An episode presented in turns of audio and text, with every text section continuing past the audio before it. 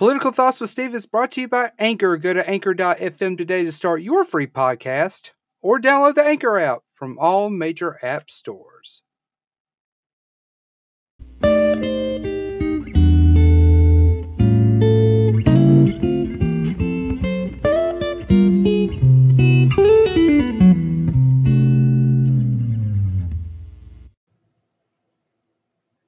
And welcome to this week's episode of Political Thoughts with Steve. I'm your host, Stephen Murphy. Welcome, welcome, welcome to all of my fellow political nerds out there in podcast world.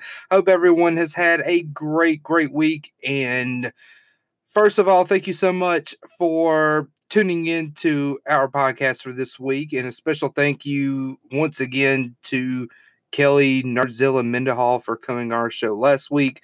That was so much fun. We had a great time. And for those who were kind of listening to that podcast last week and was wondering what the hell is going on with the audio, we apologize. We used a different kind of software to do that interview last week, and it all got kind of screwed up. So to those who have messaged us on Twitter talking about the interview and, you know, just giving us your feedback, thank you so, so much for the positive feedback and everything. It was a fun, fun interview. And to anyone out there in podcast world that wants to come on the show and talk politics, debate politics, talk about life, send us a D M on Twitter, because that is the best, best way to do it. And we love having people on our show and talking about issues that matter to everyone. So once again, thank you so much, Kelly. We greatly appreciated you coming on and um, chatting with us for that long, long hour and thirty minutes. I think that's what the uh, episode is about. Anyways, so enough from last week's episode. Let's talk about, about this week's episode. This week, we are going to be talking about Joe Biden. There is a lot of crazy shit happening right now with the Me Too movement, including Joe Biden, and there's going to be a lot of questions in the Joe Biden segment that I'm going to ask every single one of you as our listeners, and I'm going to give you my thoughts on what's going on with Joe Biden. Also, we're going to be talking about Mitch McConnell. Mitch McConnell, Senator Turtle himself, is making it easier for Trump appointees to get confirmed, especially federal appointees going to judicial benches. The crazy shit that Senator Turtle is doing is just, it pisses me off on a daily basis. I don't know about y'all, but it pisses me off, and I'm going to be talking about that. Also, on Polytalk tonight, we're going to be talking about the difference between socialism and democratic socialism. Now, some people hear that word socialism, and they start saying, well, socialism becomes communism, or democratic socialism is going to become communism. Well, we're going to be talking about the differences between socialism and Uh, democratic socialism. So we're going to be talking about that. And final thoughts with Steve. We're going to piggyback on the first, um, the actually the second segment with Joe Biden. We're going to be talking about the Me Too movement. What's going on with the Me Too movement? Is it getting too much? Is it not enough? I'm going to give you some final thoughts on the Me Too movement. So sit back and relax. Go ahead and pour yourself a cold drink. I've got mine right here, and we'll be back for this week's episode of Political Thoughts with Steve.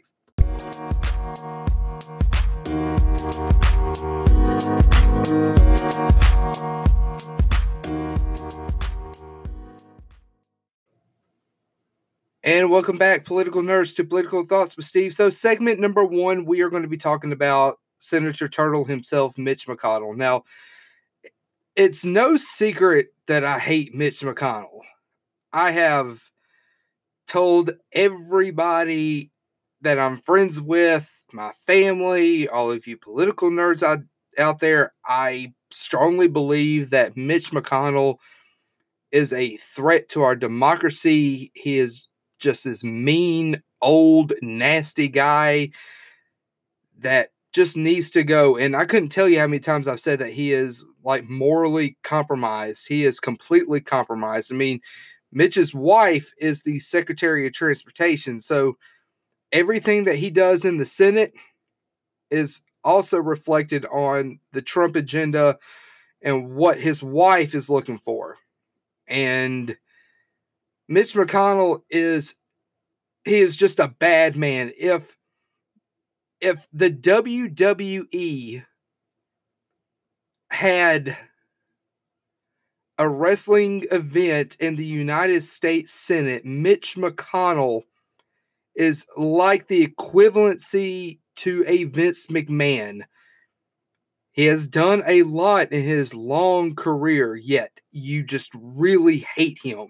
And this week, he took another step towards majority rule in the United States Senate and away from the old model of affording all senators, regardless of party, the right to speak and even block actions they oppose. So, here's the thing.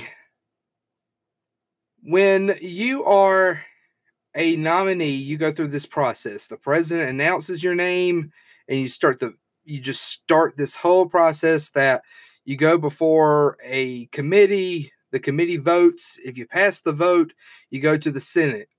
During the Senate voting phase, senators normally get a couple of hours to voice their opinions on that nominee. Well, now Mitch McConnell wants to make it where really you, as a senator, don't get that opportunity anymore to voice your concern. You get a thirty-minute floor debate before a vote. Now, is that going to work for Republicans? I mean, it could.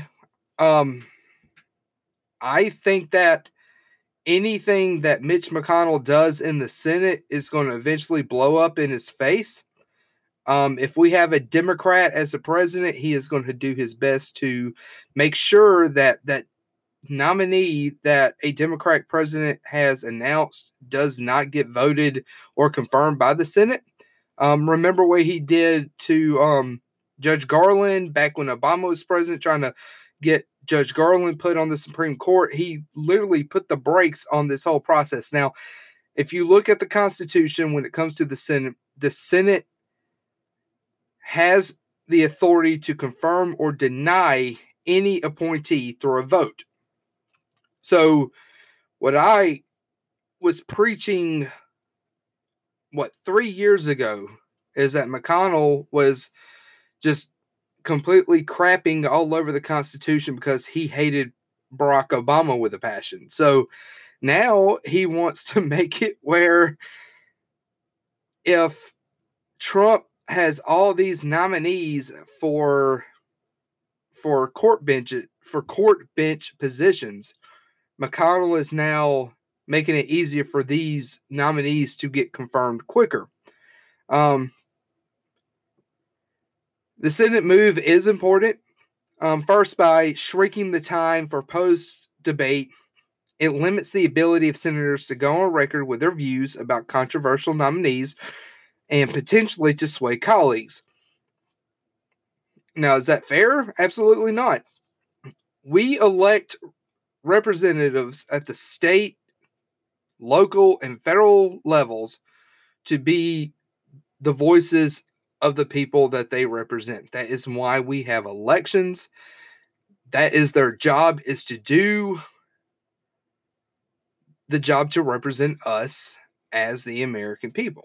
If they do not have the right to debate or voice their concerns, I mean, what is the point of having political discussions at all? What is the point of having these elected representatives in Congress? Um, second, the way Republicans went about changing the rules, it makes it easier for future majorities to strengthen the majority powers vote, which is new because the Senate has traditionally required supermajority support to get pretty much everything done. But without that rule, um, it, it makes it easier for nominees to either be confirmed or not confirmed. Um, so if Republicans had followed the Senate's formal rules, they would have needed sixty votes to cut off debate. But Republicans failed to get those sixty required votes. So they opted to go nuclear to get the change they sought, which is Republicans engineered a set parliamentary steps that circumvented the chamber's rules.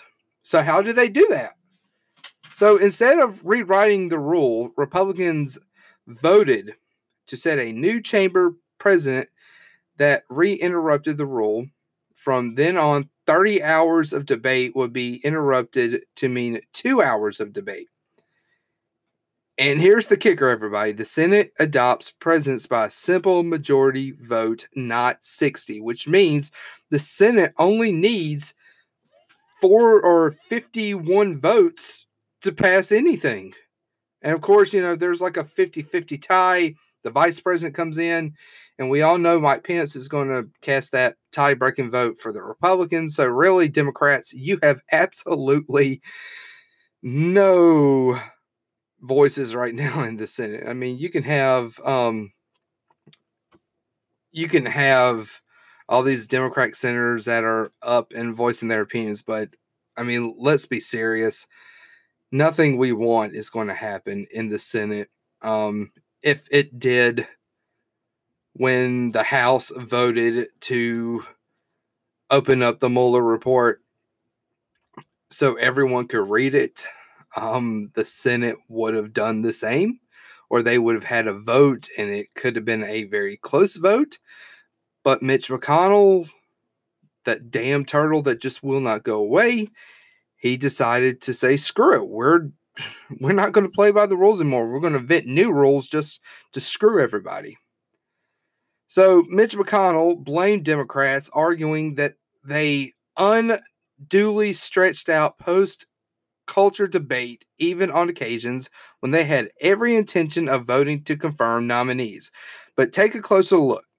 Using the Senate's official record of the timing of recorded votes, it tallied up how many hours elapsed between the moment the Senate invokes cloture to cut off initial debate and when the Senate votes on whether to confirm the nominee. Now, half the time, senators debate lower court nominees for less than twenty-two hours after the cloture. For nearly every nominee, the two-party leaders negotiated the timing of the confirmation vote. That's why post-cloture debate for some nominees stretched over two hundred hours. So to accommodate, you know, the senators' schedules, Um, including going home on break, like these people really need a break. They need to be in Washington doing their jobs. Leaders put off confirmation votes long past the thirty-hour mark. In other words, most nominations take far less than thirty hours. Even when they take more time, it's typically because both parties want it that way. So why did Republicans limit this debate to two hours? Well, that guarantees that Senate Republicans will be able to confirm more conservative nominees to vacant federal judgeships. one hundred thirty to six hundred seventy-seven district court judgeships right now are vacant, with fifty-six nominees pending in the Senate, in part because the majority leader radically slowed the confirmation of judges during President Obama's last two years in office. thirty-eight of those nominees are ready to be considered on the Senate floor, so expect Republicans to confirm more judges and other Trump appointees in the weeks and months ahead. However, bear in mind, the change won't resolve over bottlenecks in the White House and Senate that slow the process of selecting, vetting, and confirmed nominees. Delays that today leave hundreds of executive positions vacant, which means there are absolutely no leaders in the executive branch at all.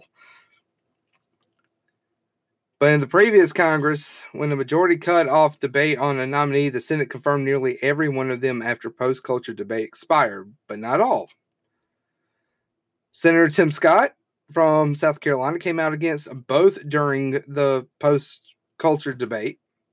And with just two hours of post-cloture debating, opponents will be unlikely to change any minds. That's pretty much true. Those might be rare exceptions that prove the rule.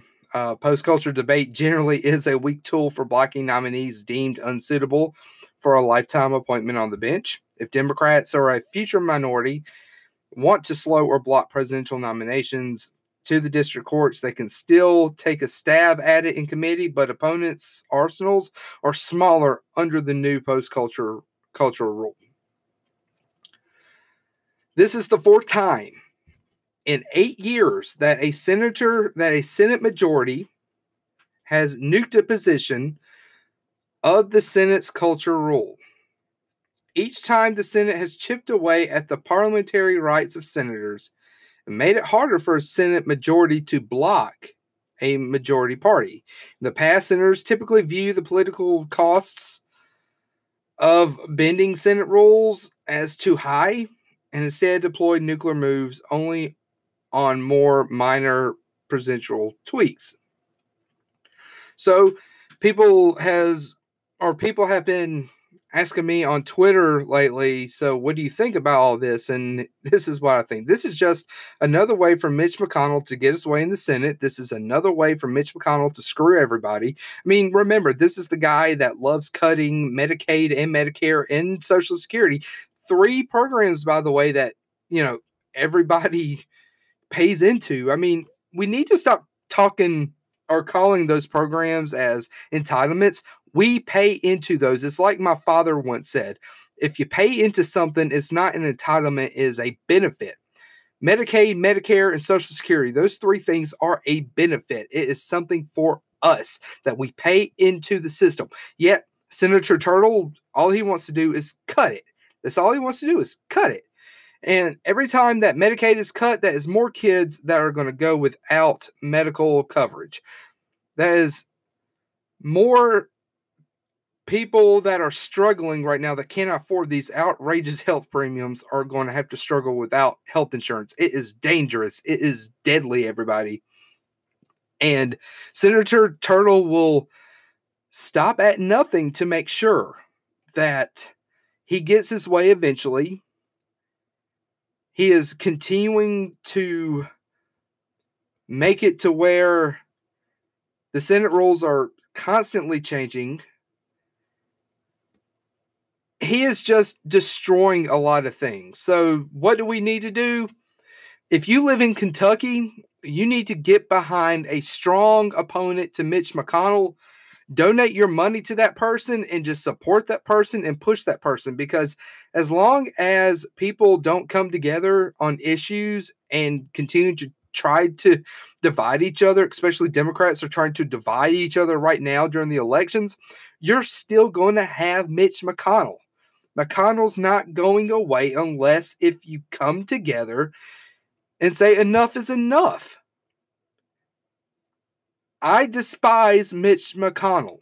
I hate him more than I hated Ted Cruz. I hated him more than I hate Marco Rubio.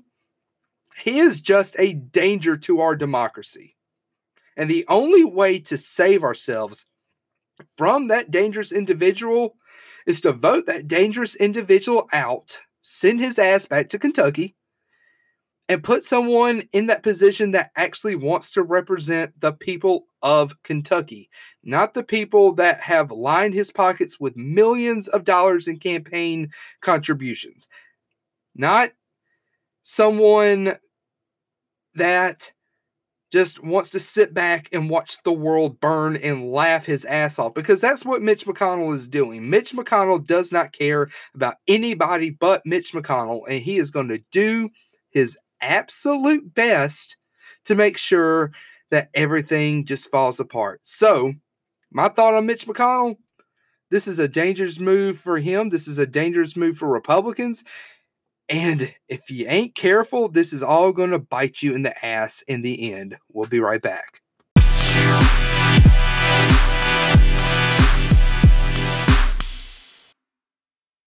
Hello, listeners.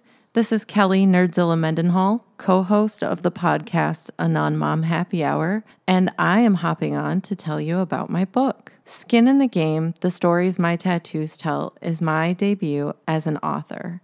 In the book, I tell of the significant events and pivotal moments of my life by recounting the stories behind my eclectic collection of tattoos. When asked about my intended audience, I like to say that this book is written for anyone who's ever thought of giving up, anyone needing the inspiration to keep on fighting, and anyone who fears that they may be too far gone for redemption. Mine is a new take on the genre of autobiographies, with full-color photos of my tattoos and other illustrations accompanying each chapter. my pivotal life moments and the resulting lessons immortalized in my tattoos are captured with these full-color photographs alongside the moving text. Throughout the book, the reader witnesses my navigation and survival of life's most harrowing moments, the death of my father at the age of four years old, the physical and sexual abuse I endured as an adolescent, the gut-wrenching loss of friends who died too soon, my abortion at age twenty-eight, and my journey to solve the mystery of the sudden onset of debilitating chronic pain and loss of mobility at the age of thirty-five. The C D C reports that four point four percent of adults ages twenty-five to forty-four experience high-impact chronic pain in the U S. Women are actually more likely to experience high-impact chronic pain than men, approximately eight point nine percent of adult women experiencing acute chronic pain compared to approximately seven percent of men. Further, patients like myself experiencing acute chronic pain are more likely to experience depression and anxiety, loss of mobility, and loss of quality of life.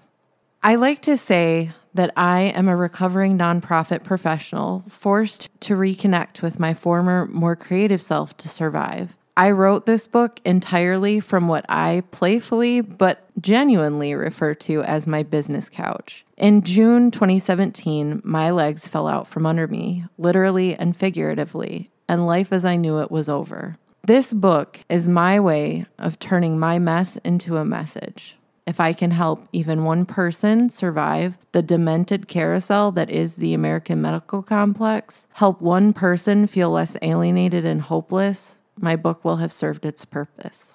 If you'd like to know more about me and my journey, the book itself, or some of my other business ventures, you can go to w w w dot nerdzillakelly dot com slash book. That's nerdzillakelly dot com slash book. Nerdzilla is spelled exactly how you imagine it, just like Godzilla, except for Nerdzilla on the front. Nerdzilla Kelly, K E L L Y dot com slash book.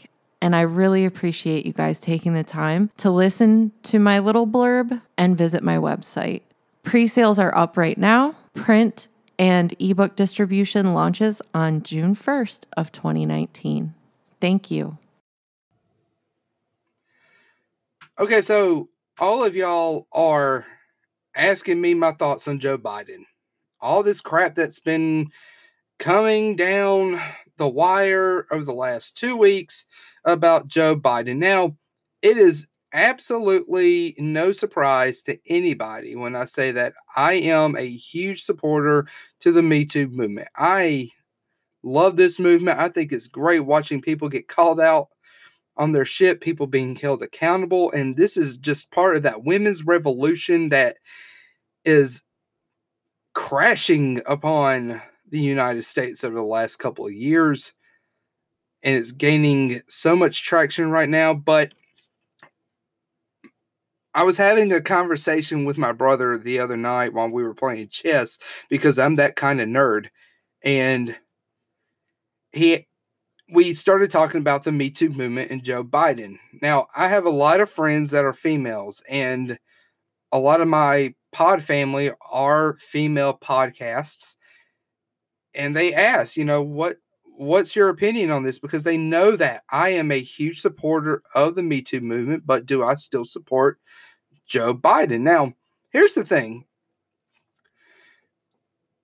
I I love Joe Biden.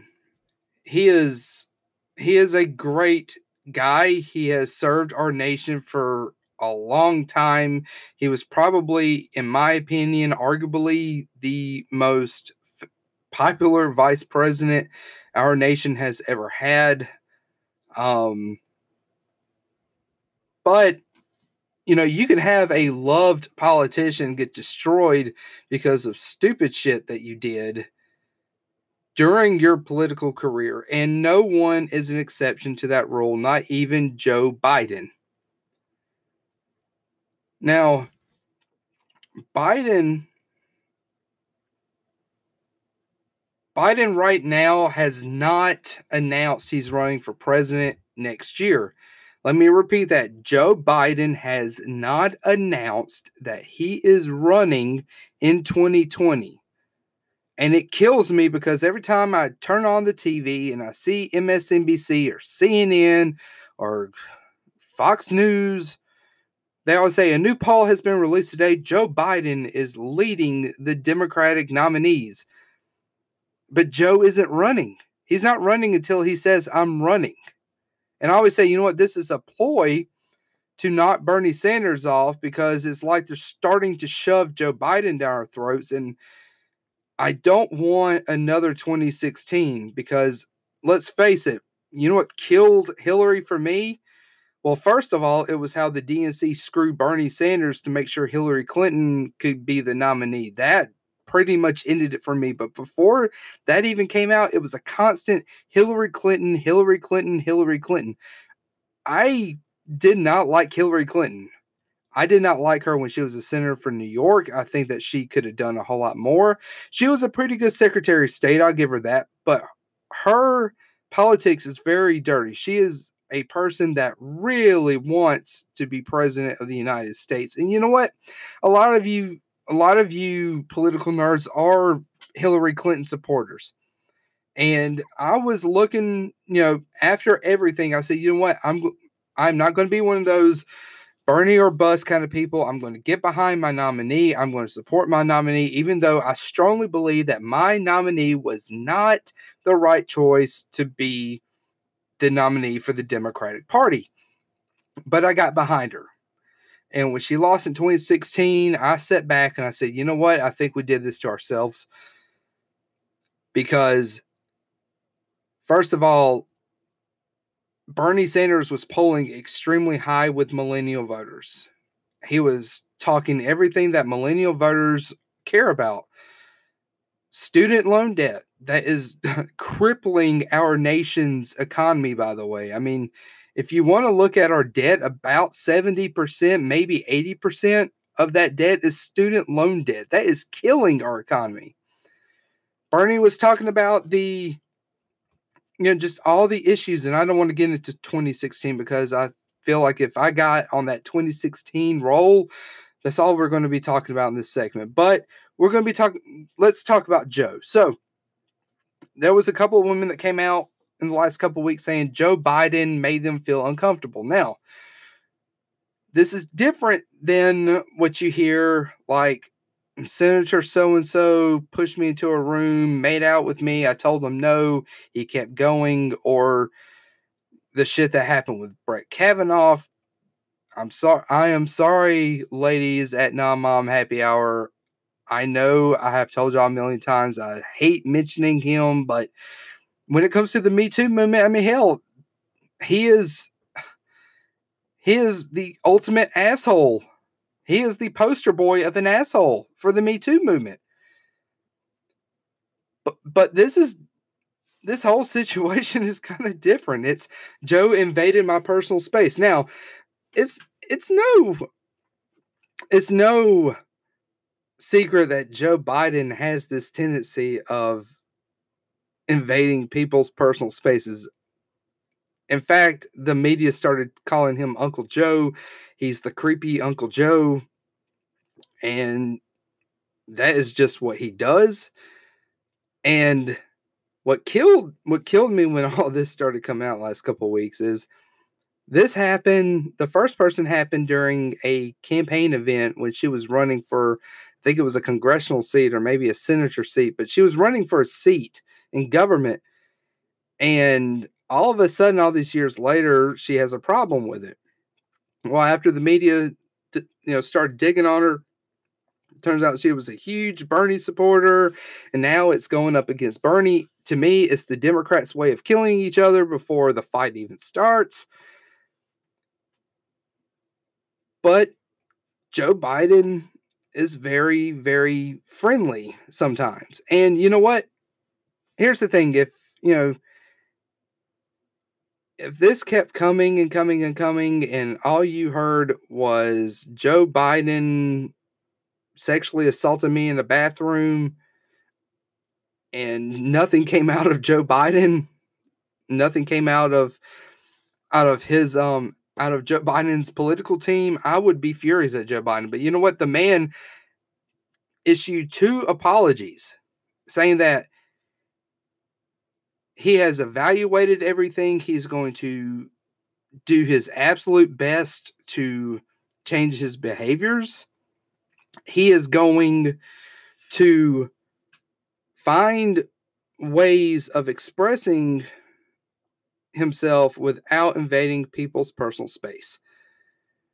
He apologized. And you know what? He apologized. It's over. If you truly mean what you say, you're not going to repeat the mistake at all. But here's where I'm conflicted. It goes back to Me Too. These women deserve to be heard.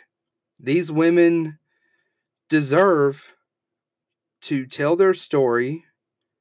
And in the court of a public opinion, we're going to render a verdict. Is Joe Biden poisoning himself, or is Uncle Joe being Uncle Joe? Are these accusations false? So during the conversation that I had with my brother, he was like, so what, what do you think about this? What questions, how can you like Joe, but also respect the Me Too movement? Now, here's my, here's my thoughts on this. Before this happened, I can tell you right now, I loved Joe Biden. Every single biography I have read about him, every single uh, work that I have written when I was in college, Joe Biden just, he's just a good man. He is a good man, and I'm I'm very conflicted about this. I am extremely conflicted by this because I don't want to keep saying, oh, Joe is great, you know, screw the women's opinion. I don't want to say that because that's not how I think. I think we all should be heard. I think that this needs to be investigated. And if Joe Biden did anything else besides invading a woman's space, then yeah, he needs to pay for it. Is this going to kill his chances of being president? If he does not change his ways, absolutely this could kill his, his chances of being president. But then again, I mean, Donald Trump grabbed women by the crotch and he still got elected. But you know what? Most women that I know, they have sense and they are not going to vote for someone who sexually assaults other women. So if Joe Biden continues this shit, then no, don't vote for him. Don't vote for him at all. Now, if he comes out during the campaign, if he announces, he says, you know what, this happened, I'm deeply sorry, let's move on, let's talk about the issues, then let's move on and talk about the issues. If you still feel extremely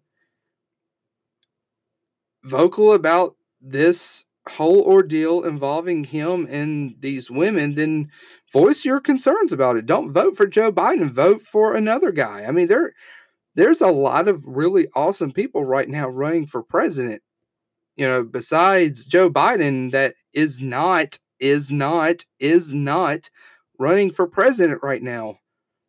Beto O'Rourke is a pretty good choice. Bernie Sanders is my, my favorite. Um, you have the guy out of Nebraska, the mayor, I think he's out of Nebraska.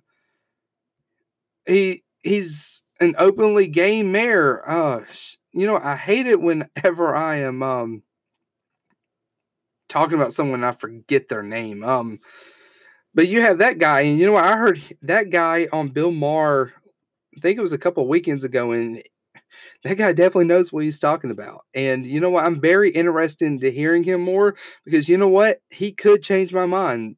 That has happened a lot since I started voting in two thousand four, that I've heard that I've had a favorite at the beginning, but my mind was changed because I started listening to the other candidates. That is what makes elections very, very exciting, is you do not know what to expect anymore, especially after twenty sixteen, the rules have been completely rewritten.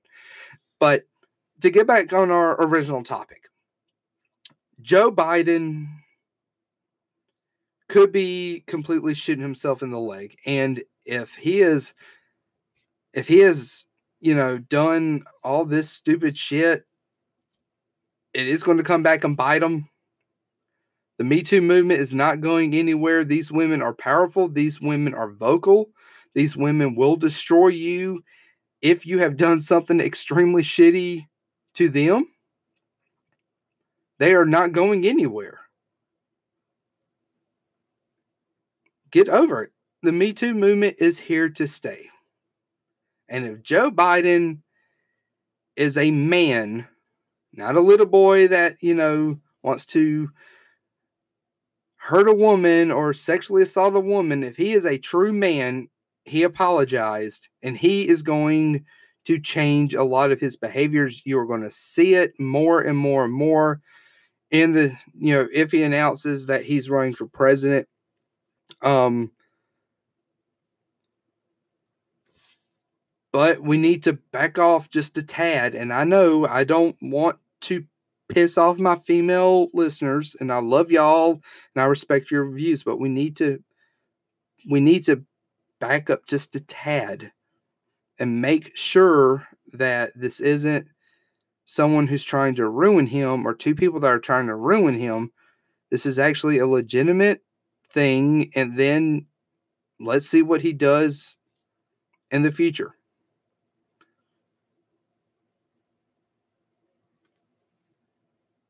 And long pause. Um,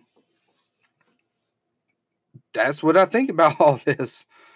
Let's just see what happens. Um, does it change my opinion about Joe? Not really, because I knew, I knew from the beginning that Joe is very touchy-feely. But you know what? In today's age, that's not the way to do things anymore. So, hey, Joe Biden, if you're listening, which I strongly doubt, but, you know, if you are, just stop doing the stupid shit. Hug someone. Tell them thank you for your support and just move on. Because you know what? This is the shit that is going to cut your leg off way before you even now say you're running for president. However, we're going to be talking about the Me Too movement and final thoughts tonight, or final thoughts today, whatever time it is that you're listening to our show. We're going to be talking about Me Too, and I'm going to raise the question. In fact, I'm going to question everyone now. Is it possible that the Me Too movement could be used for evil deeds? Is it possible that a woman can just make up a story just to take someone down? Is it possible that you can use a movement that is extremely popular, take that movement, and just pervert the movement? That's the question I'm asking every one of you right now involving our final thoughts segment for tonight. So, that is my thoughts on Joe Biden. I hope I answer some questions. If I don't, go to Twitter right now. Follow me at official P T W S T E V. That's official P T W S T E V. D M me and question me. Send me a question, and I would, I will love to respond to your question live on Twitter. Um, but that's my thoughts on Joe Biden. We'll be right back for Poly Talk.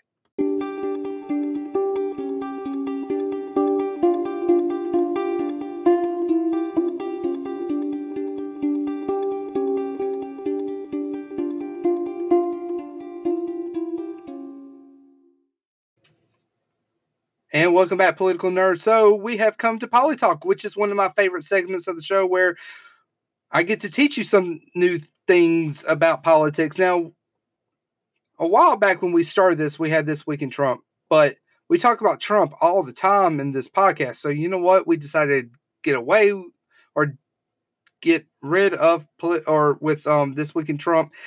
And we started a new segment called Poly Talk where we get to educate all of you awesome political nerds out there on things that you may not know about. So this week we're going to be talking about socialism versus democratic socialism. Now, socialism is a very dirty word in politics. Every time you hear the word socialism or democratic socialism, that keyword socialism is there, and everyone just loses their shit. I remember when my dad was alive, he hated Bernie Sanders because he was, and I quote Dad the best I can, he was a rotten socialist that was going to destroy this country. Now, there is a difference between democratic socialism and socialism. So, socialism can be defined as a system of social organizations in which private property and the distrib- distribution dis, just distribution of income are subject to Social Security. You know what? You guys are laughing. I can tell that you're all laughing. You know what? I'm Southern. We suck when it comes when it comes to grammar. So I'm sorry, but get over it. Sometimes I'm going to mispronounce a couple of words. So let's get back on the subject. In other words, it's a state-controlled economy in which the state controls the means of production, like factories, offices, resources, and firms. There are no. There are also forms of socialism in which the means of production are controlled and owned by workers. From an academic standpoint, there is an ongoing debate about what socialism really is. Francis Fox Piven, a political scientist from the City University of New York and a former D S A board member, told Vox, quote, "The academic debates about socialism's meaning are huge and arcane and rife with disagreements, but what all definitions have in common is either the elimination of the market or its strict containment."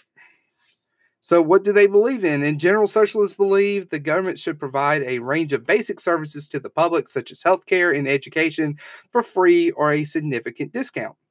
In the present day, democratic socialists and socialists are often treated as the same thing, which can be confusing given democratic socialists don't necessarily think the government should immediately take control of all aspects of the economy. They do, however, generally believe the government should help provide for people's most basic needs and help all people have an equal chance at achieving success. Now, um, democratic socialists also believe strongly in democracy and democratic principles. They are by no means proponents of auth- authoritarian government systems many Americans associate socialism with. Now, the D S A's website, and I'm reading this right now, "At the root of our socialism is a profound commitment to democracy."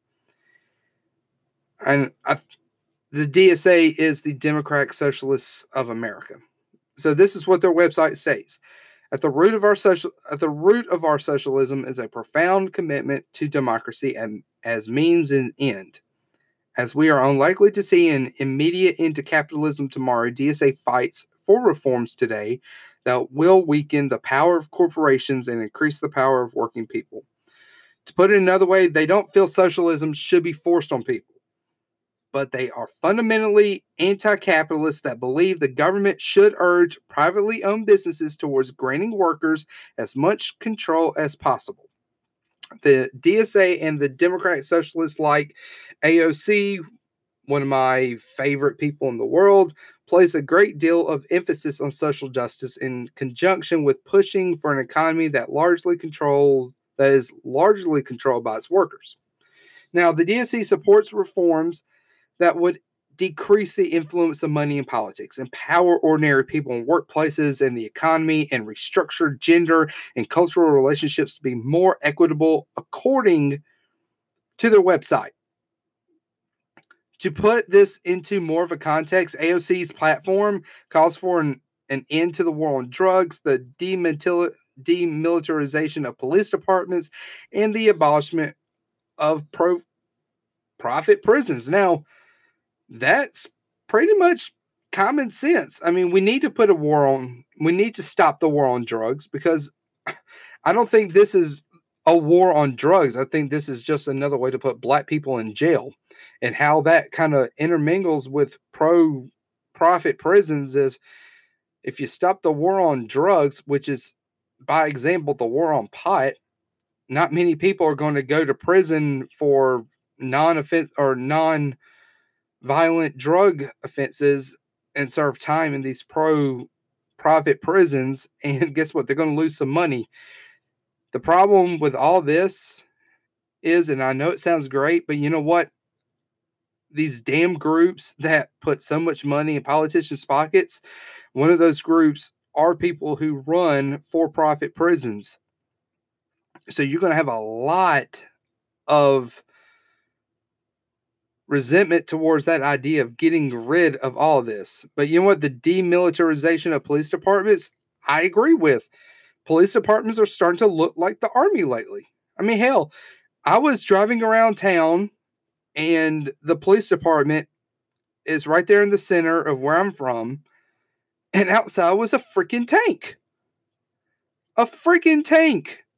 Do they need a tank? Absolutely not. I live in a town of maybe two to three thousand people. And guess what? Everyone in my town, they're not people that, you know, want to riot. I guarantee that. Hell, ninety percent of the town that I live in is just a bunch of old people. But they have a damn tank. Now, nothing against cops. I love the I love police officers. I'm a huge supporter of our men and women in blue. Anytime I hear that a cop has lost his life in the line of duty, my heart always goes out to them because I come from a family of cops and I respect police officers. However, I do believe that there are some really dirty people out there that uses a badge to get away with everything. And those people are no better than those assholes that put on military uniforms that pretend that they were in the military just to get some free handouts. They're no better than them. Now, back on subject. Bernie Sanders came out in two thousand six as a self-declared Democratic socialist. And you know what? I think what almost killed him during his twenty sixteen campaign was Democratic socialist. Because as I said at the beginning of our segment, when people hear the word socialist, they lose their shit. But he came out saying that he thought that Democratic socialism Socialism means the government has got to play a very important role in making sure that as a right of citizenship, all of our people have health care. That as a right, all of our kids, regardless of income, have quality child care, are able to go to college without going deeply into debt. And it means we do not allow large corporations and moneyed interests to destroy our environment. We create a government in which it is not dominated by big money interests. And that's quoting that two thousand six interview that I'm looking at right now. You know what? I am totally for everyone in our country having health care. There is a difference between having health care and having access to health care. What killed Obamacare for me was that there was never a provision on insurance companies to have a cap on what they can charge people for health care. And I've said it a million times, and a lot of you agree with me. It is sad when we have to make a decision if we're going to eat tomorrow night or pay our outrageous insurance premiums. It is outrageous to even think that. It is outrageous to know that we pay so much for premiums, yet a wheelchair is not covered by our medical insurance companies, or a kid's asthma inhaler is not covered, or insulin for people that are battling di- diabetic or diabetes. I mean, see, I think I may have had a little bit too much tonight. Anyways, but it's sad that people are having to make these decisions. You know, maybe I should cut this pill in half just to get me by until next month when I can afford another prescription. So when Bernie was talking about that everyone should have health care, I was all for that. In fact, I was saying this back in two thousand eight, two thousand nine, they need to just go ahead and get rid of the fifty-five-year-old stature on med- on Medicare and open up Medicare to everybody, not as a requirement, but as an option just to see what happens when you open it up to everybody. And if it's a system that works, then let's invest more money into Medicare. Unless if, you know, Mitch McConnell's still senator, then you can bet your ass that that's not going to happen. He's going to cut it. But we need, our government needs to find better ways to make sure that all of us has health care. And I supported Bernie on that. Every kid has quality child care. Absolutely. I'm a working single parent. My son goes to daycare normally on Wednesdays and Thursdays, unless if I have to work late. But he needs or I need access to make sure that he has quality health care, not just dropping him off at some place that's not going to watch him or someplace that, you know, he's not going to learn anything. And going to college without deeply going into debt. Now, seventy to eighty percent of our national debt right now is student loan debt. seventy to eighty percent of the national debt. And we're talking about that right now. We are in, what, twelve, thirteen trillion dollars worth of debt, maybe more, because I have not seen the debt go down yet. It has been a steady increase since two thousand one. Go to debt clock dot org and check that out right now. Um, but the debt's going up, and seventy to eighty percent of that is college loan debt. And it's because people go to college.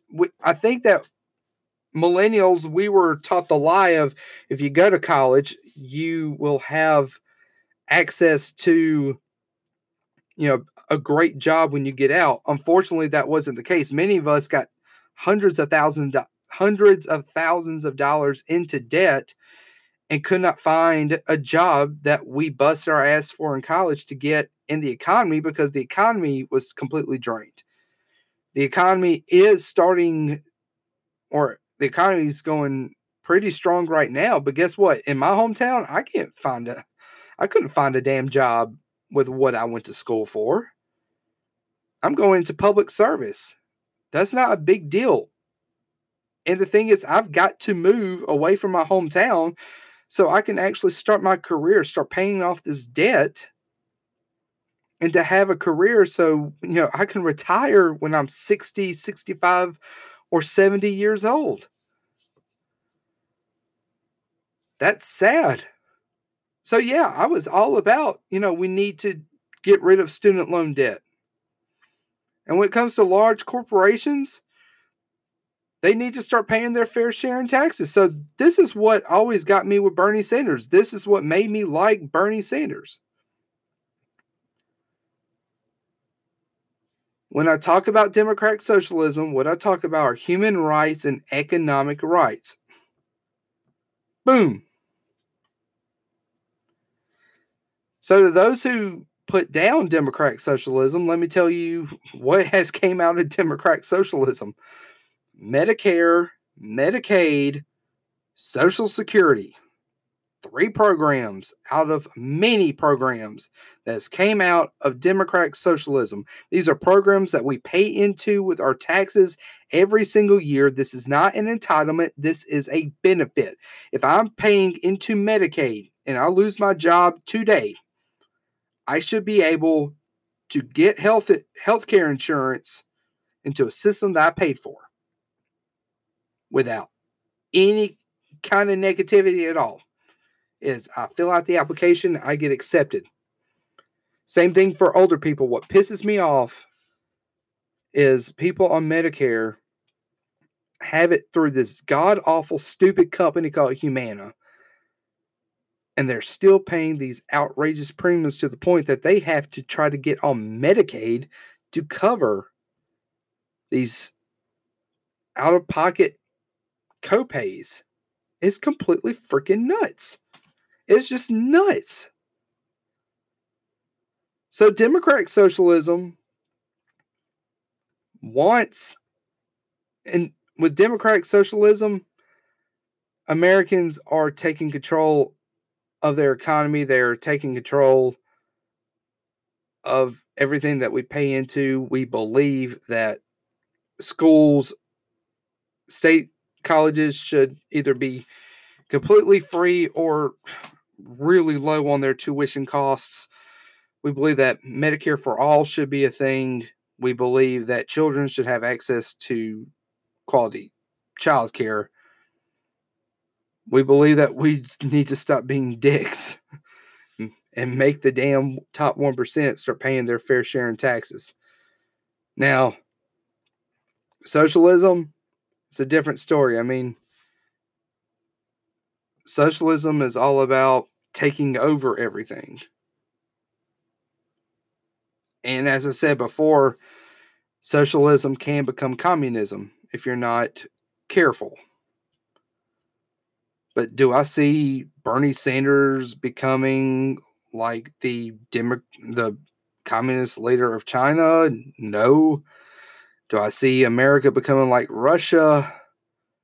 No, even though that right now we live in an authoritarian regime. But I don't see it because of democratic socialism. I see it.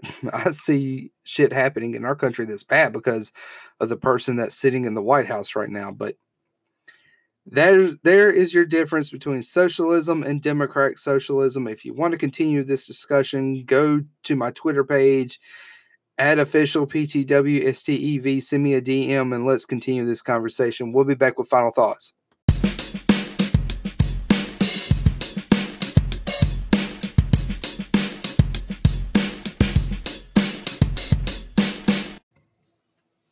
And welcome back to our final segment, Final Thoughts with Steve, where I get to give you my final thoughts on anything I want. And we're going to piggyback back on the Me Too movement. Now, I am a huge supporter of the Me Too movement. I think that it is an amazing movement that, you know, is getting a lot of shit done. People that have sexually assaulted women who are in offices of power are being held accountable, sent to jail. Their political or their business careers are completely ruined. You know what? I'm glad to see that happening. I hate that it had to happen like this, that, you know, a movement had to be started for women's voices to finally be recognized. But I'm also glad to see that's happening because people are now being held accountable. So as we talked about in the Joe Biden segment, here's my question to all of you. Can the Me Too movement be used for evil purposes? Now, I think that any kind of movement can be used for evil purposes. I think that someone that does not like somebody, an ex-girlfriend that was wronged by her ex-boyfriend back when they were thirteen, can come out and say he sexually assaulted me, destroying the person before the person even gets started in their political career. I think you do have people like that. Just like I think that people say some shit to get their fifteen minutes of fame and then they just disappear.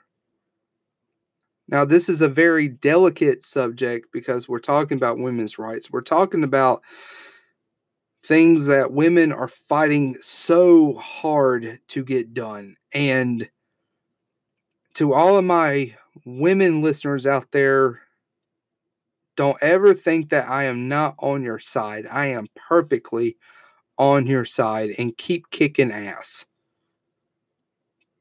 But right now, anybody can use any kind of movement for something evil to destroy somebody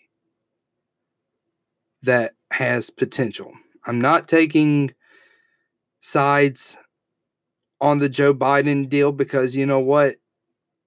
Shit comes out and we will learn more and more and more as this goes on. But to answer the question from the second segment, from our main topic of discussion tonight or today, is that, yeah, this can be used to destroy someone for no reason at all. Now, we need to be careful. We need to know the difference between someone who just wants fifteen minutes of fame versus someone that actually wants to speak their mind on this issue. Someone that has been wronged, someone that has been assaulted or raped, someone that needs their voices heard. We need to know the difference between these two people. Because what's dangerous is that you're going to have people that are going to show up on the news saying so-and-so touched me when I was, you know, twenty-two working for him, that may have never met the guy or met the woman. And just because the person is running for political office or the person is, you know, succeeding in their life, they just wanted to destroy them. There are people like that. And there are also people that have been wronged that need their voices heard. So what do we do? How do we make this distinction? Well, first of all, you need to research it. Not just go by what C N N or what the stories you read on Facebook are telling you. You need to actually research what's going on and form your own opinion, not the opinion that is popular. Form your own opinion. You are your own people. You all have minds. I pray every single one of you have common sense, which I'm pretty sure all of you do. If you didn't have common sense, you'd be listening to Sean Hannity. That was a joke, by the way. But you need to research the information and then make your own judgment. In the court of public opinion, anytime you see a guy's picture saying so-and-so have been accused of raping so-and-so, all of a sudden, that guy is guilty. You haven't even heard his side of the story yet, but in the court of popular opinion, he is definitely guilty. So before judging right off the bat, please go research. Do your research. Another thing, we need to listen. You may be pissed off at the guy, but listen to him. And after he has said whatever it is that he's going to say, then form your opinion also. Biden has came out twice so far, issuing apologies and explaining of the kind of person he is, which we all knew it. I mean, hell, there's so much footage of him. We live in the age of social media. Biden can be creepy. But before you go to Fox News, because Fox News is probably going to tell you that Joe Biden is a rapist, or Joe Biden molested a child, or something of that nature, research it. Inform your own opinion, because we live in an age where we all jump on the bandwagon. And we all form our opinions similar to those that are around us. I put out a poll on Twitter a week ago saying, if this was a Republican, was accused of the same thing, would you believe the woman or the Republican? And the results of that whole, the results of that poll was that the majority of all of you said that you would believe the woman over the politician.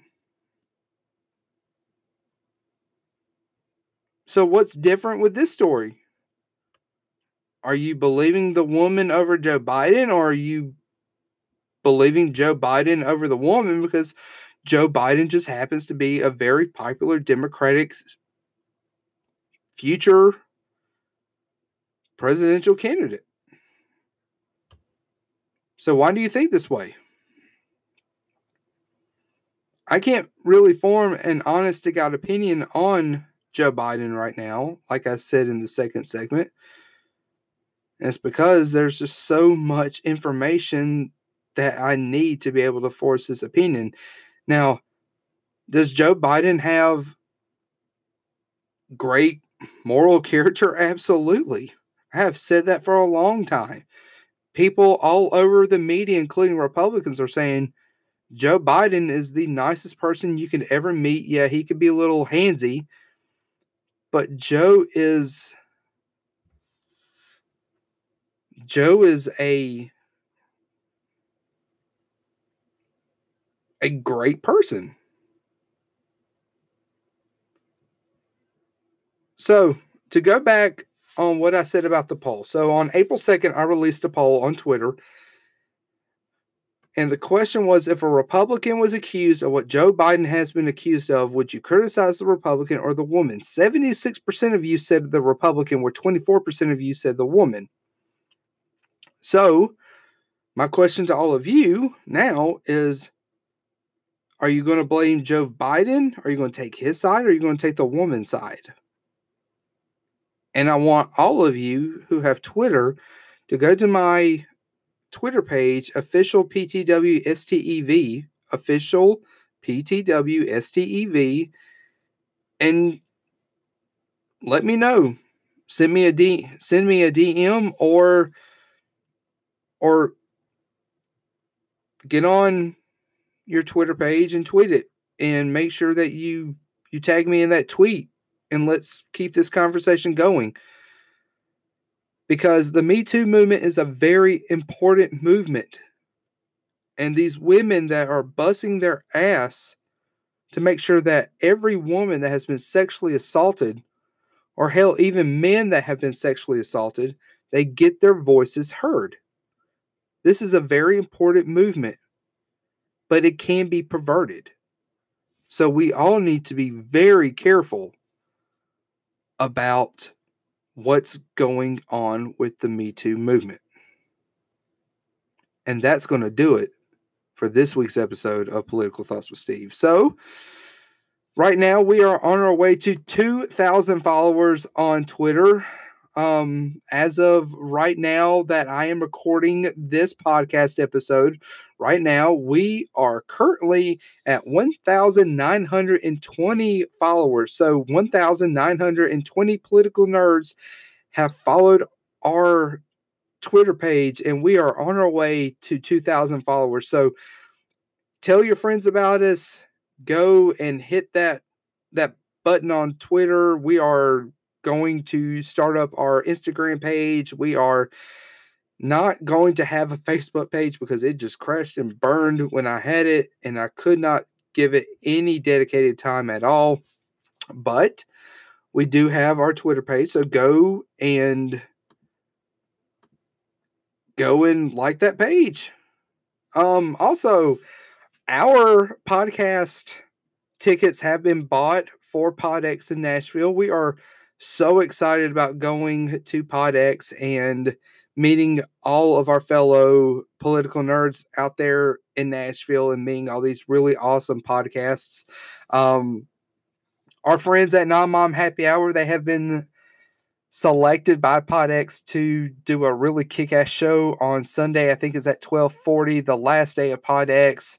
If you are in Nashville and you listen to Non-Mom Happy Hour, which I tell all of y'all that y'all y'all should because they're just fucking awesome, go to PodX.